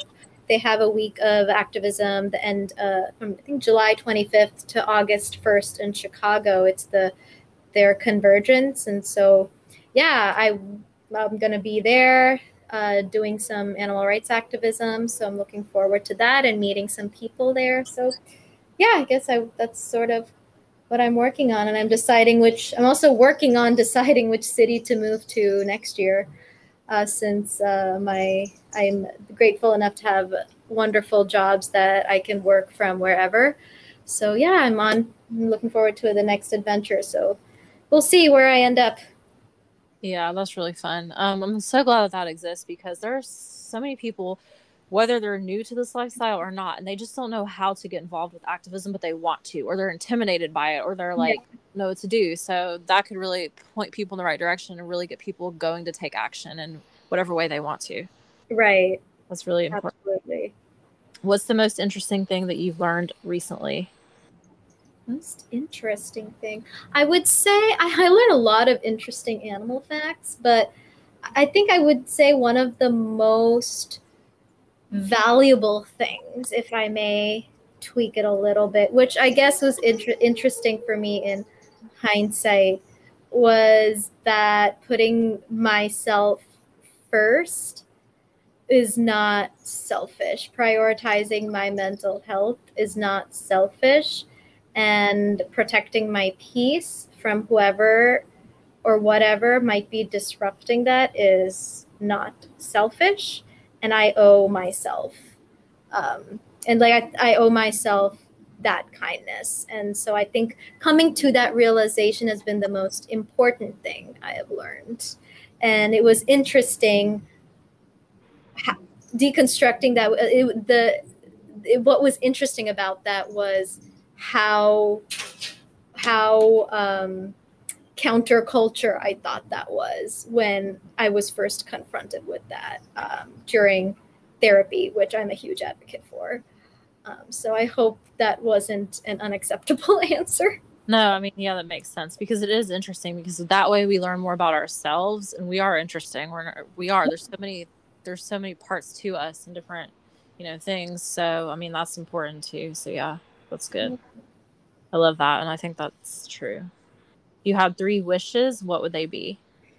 Ah, I'm gonna be basic and say I want a vegan world, and a vegan yeah. world is not just animal rights; it's social justice, mm-hmm. live let live. And I'm very curious to see what that would look like, where we all just live in harmony in mutually respectful societies with domesticated animals, animal free, uh, free animals out in the wilderness, and just what that would look like. It's uh, yeah, I think it would make for a very peaceful clubhouse rooms as well.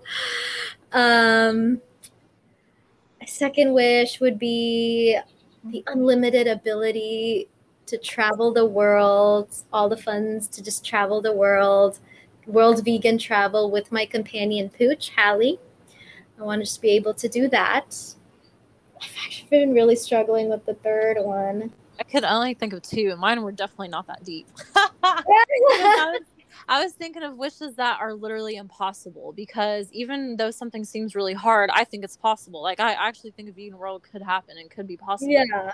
But like I know it'd be super hard and it might take a lot of time. So that's the thing. Like I think of my if I had three wishes, it would be something that's impossible because you know, yeah. yeah. I don't know, but yeah. Well, I will maybe for my third one, I will go to a childhood fantasy of mine was to mm-hmm. either like I just um, you know i like have this magic pendant which I, I, could use to either become a mermaid and go underwater or just fly. Yeah. We go with that. Stuff like that. That's impossible. Yeah, yeah like that'd be so fun. Yeah. For real. Um is there anything else that you want to share or add? Ooh, i think we've covered it. It's been a very extensive conversation, and I'm so happy that you've asked these great questions. And I feel so honored to have been afforded this platform to discuss my story and uh, hopefully uh, encourage others to to just to, to follow their their passions, listen to their guts, uh, listen to their gut, listen to their instinct, and don't let other people's fears and insecurities project onto you following your dreams. Yeah, that is something that everybody needs to hear, no matter. Yeah. yeah. Whether it's your family, whether it's your friends, yes, they mean well. They only want what's best for you, but you know you best. Uh, and uh, you learn from your own mistakes. And when you start viewing things as a learning experience and you see it as, okay, if all of this implodes, I would have learned something from it. So at least it's still you're still gaining from that experience, and you can't, you know, that's a very positive outlook to have. So don't let anyone or anything, um, uh, yeah, cloud your judgment from following your dreams and pursuing doing good in this world. I wouldn't encourage that if someone wanted to, you know, wreak havoc. but to all of those who are, you know, wanting to bring your brilliance, do it. Just do it. Yeah, I mean that's so it doesn't matter what people do that relates. That could, you know, apply to anything and you know, you're talking about a vegan world and I'm like that is I think could be possible even though who knows when exactly, but it's going to have to be because you know, it's just the most sustainable way, but at the same mm-hmm. time people always think vegans care more about animals than they do people. They don't care about people, but yes, yes, yes, we do. We care about people just as much as we care about animals, and you you can have both. Like, yeah, you can advocate for the animals and advocate for people. And exactly, exactly. like that. That's the thing that I just want people to know for sure, because a lot of people there's just a lot of misconceptions. We're gonna do a whole room about that one day, and I'm probably yes. gonna do a podcast episode about that because yeah, I mean, really? people need to know. So, like I was saying, in TV a lot of times in movies sometimes they portray the vegan as inaccurate and it's a mm-hmm. typical stereotype and it can be funny and lighthearted sometimes but at the same time but it's like yeah it's so frustrating sometimes you know you can just just how powerful is it to be like, oh my gosh, like Miyoko's cheese is back in stock, and like you have a character doing that, and that not be a weird thing, and you're just eating pizza, or you're going to Veggie Grill, and you know that's like the hangout mm-hmm. spot, and that it just make it the norm. That's yeah, I would love yeah. to see more of that in media, and I yeah, that would be really cool. Like ads that are just only featuring vegan products, seeing all seeing more of that in commercials, and yeah and we're not we're not saying that veganism has to be the main central focus and bring all attention to that and make a big deal about it we're not saying that we're not saying the whole yeah. has to be about it but like we need to bring it into there we need to bring you know aspects of this lifestyle you know make it normal it's not a weird thing yeah. yeah. yeah that's definitely what it needs to be so that's going to happen because i'm going to make it happen i just don't yes. know how or when, but it's going to happen because it needs to. Yeah, we're here and that's what we're working towards. We're going to make it happen. Yeah, and we're always learning and there's always room for improvement no matter who the person is. Yeah. So, how can people find you and keep up with what you're doing and work with you and read about what you do and all that? Yeah, um, you you can always follow Vegworld Magazine if you're interested in the writing that we do. Um, can find me on on uh, Instagram for my vegan hospitality business. It's called Nourish by Shriya, and why I chose the name Nourish is, uh, you know, I veganism is not it's more than just your body, uh, the, the food you eat. It's you're nourishing. For me, it was it nourished more than just my mental health, my emotional health. So it's a very encompassing, all encompassing, um, abundant lifestyle that it's led me to. So, yeah, you can follow what I do um, there with the restaurant businesses. I also have a personal Instagram account. It's at Floofs Over Dupes. um, I, yeah, so that's my personal Instagram. And uh, yeah, uh, Agriculture Fairness Alliance, definitely follow that amazing group as well. Um, support PETA's campaigns that are working towards getting animals out of, um, and, not only PETA's campaigns, all animal rights groups are doing such amazing work. Um, so please support their campaigns in uh, uh, helping um, getting all our sentient uh, fellow earthlings out of exploitation and into the freedom and uh, bodily autonomy that they deserve. So, yeah. Thanks so much for um, taking the time to do this. Thank you um, for having me.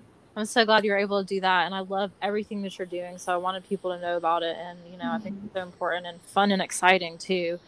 So I just want people to know that living this lifestyle can be easy, simple, doable, and you know, there's abundance in it, and it's yeah. literally the most abundant lifestyle I know of, yes. the most doable and sustainable one, the easiest one and you know we're always here to help people with that so mm-hmm. so yeah thanks for everything that you're doing and thanks thank for- you for all that you're doing you know you're bringing so much awareness and bringing a lot of brilliant ideas uh, and yeah so i just love that us uh, women can keep supporting one another yeah that's what it's all about and building this community and creating it and like having all these things that we're doing so so yeah just sharing about that and um, i always love talking to you so likewise yeah, we'll talk again on on this uh, specific topics in club clubhouse.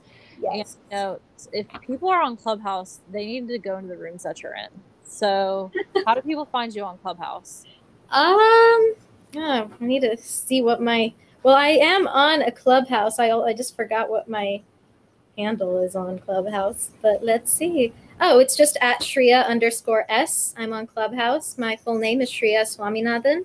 So yeah, you can find me there uh, if you want to follow me on there. And uh, sometimes I peruse into non-vegan rooms and try to bring some uh, vegan perspective. Of course, I have some support from the incredible vegan community, or I, uh, and I'm also in the the spaces where you know we talk about animal rights activism or vegan food or hospitality, climate change, sustainability. So, yeah, I love uh, participating in all these conversations, and it's a great place to network. It's how we met and how we're meeting so many wonderful people. So, yeah, House is also a great space to uh, connect. Yeah, I'm either in film rooms or vegan rooms, and I'm not on there all the time. I hardly get on there now. I'm in an acting class on there every day, and right now I'm just listening. But so I do cool. go to the vegan rooms. I do have the vegan rooms every Friday about specific focus topics. So I've learned so much from you about the room in the rooms when you're talking about animal activism and animal experimenta- experimentation and animal testing and all of that. So yeah, I just wanted people to let people know that you are in rooms sometimes talking about and people can learn a lot. So that's really important and a good way to do that. Yeah, absolutely. Thank you. Thank you so much. Okay, well, thanks for being here. Um, so this will be up probably tomorrow because it takes time to process it. No problem. Yeah, so I'm really glad that you're able to do this. And for everybody listening, go to veganbeautypower.com for more. Thanks. Woohoo. Bye. Bye.